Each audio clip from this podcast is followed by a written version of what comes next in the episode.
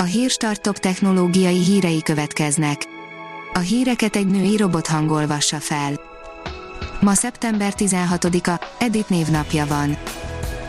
Az IT Business oldalon olvasható, hogy felgyorsult a Huawei új operációs rendszerének a fejlesztése.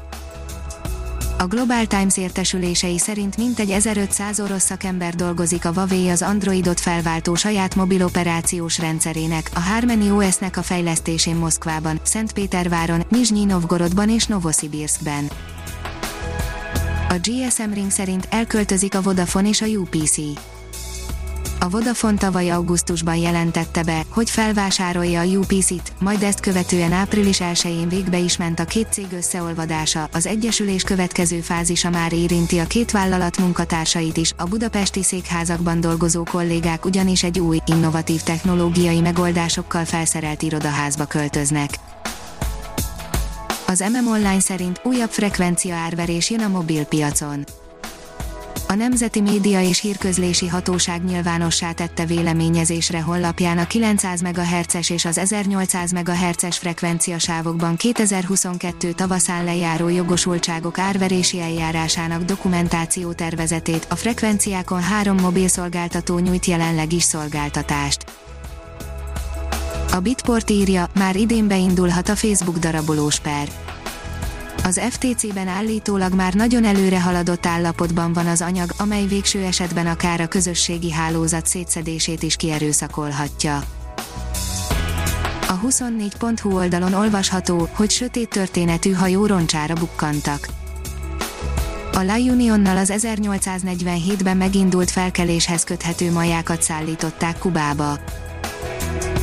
A Digital Hungary oldalon olvasható, hogy az esport egyre nagyobb aranybányává válik. Egyre többen néznek esport eseményeket, ezzel párhuzamosan pedig egyre nő az erre épülő vállalkozások bevétele Európában is derül ki a Deloitte Sport tanácsadási csoportjának jelentéséből. A HVG oldalon olvasható, hogy egy tudományos elmélet szerint az arcmaszk viselése még koronavírus immunitáshoz is vezethet. Több kutató is úgy vélekedik, hogy a koronavírusos időkben viselt arcmaszkokkal úgynevezett variolációs hatás érhető el, amely elméletben védettséget is alakíthat ki a kórokozó ellen. Állatkísérletek már zajlottak, emberek esetében egyelőre annyit mondhatunk, elméleti szinten működhet a dolog. A Mobil Arena szerint kedvező árral kecsegtet a Note 20 Pro. A Kubot Note 20-ról van szó persze, amely szerény specifikációhoz korrekt küllemet és kellemes árcédulát társít.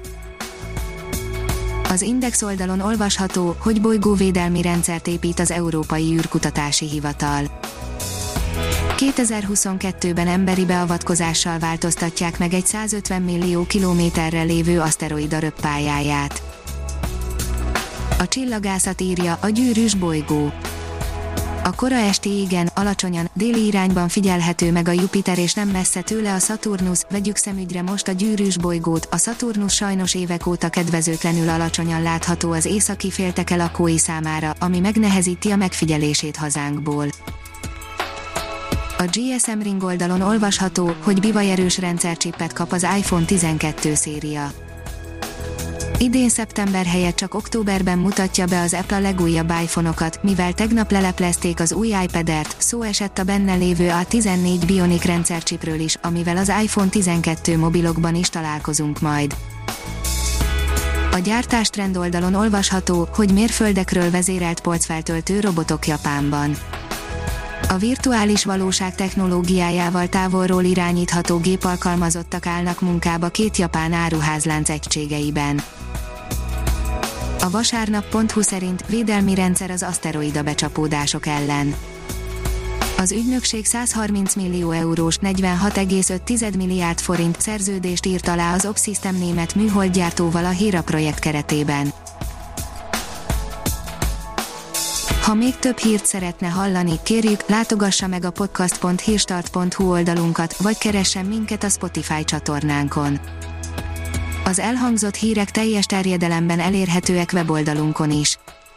A hangfelolvasás nem jöhetett volna létre a Google Cloud és a Centrál Média csoport hírstart fejlesztései nélkül.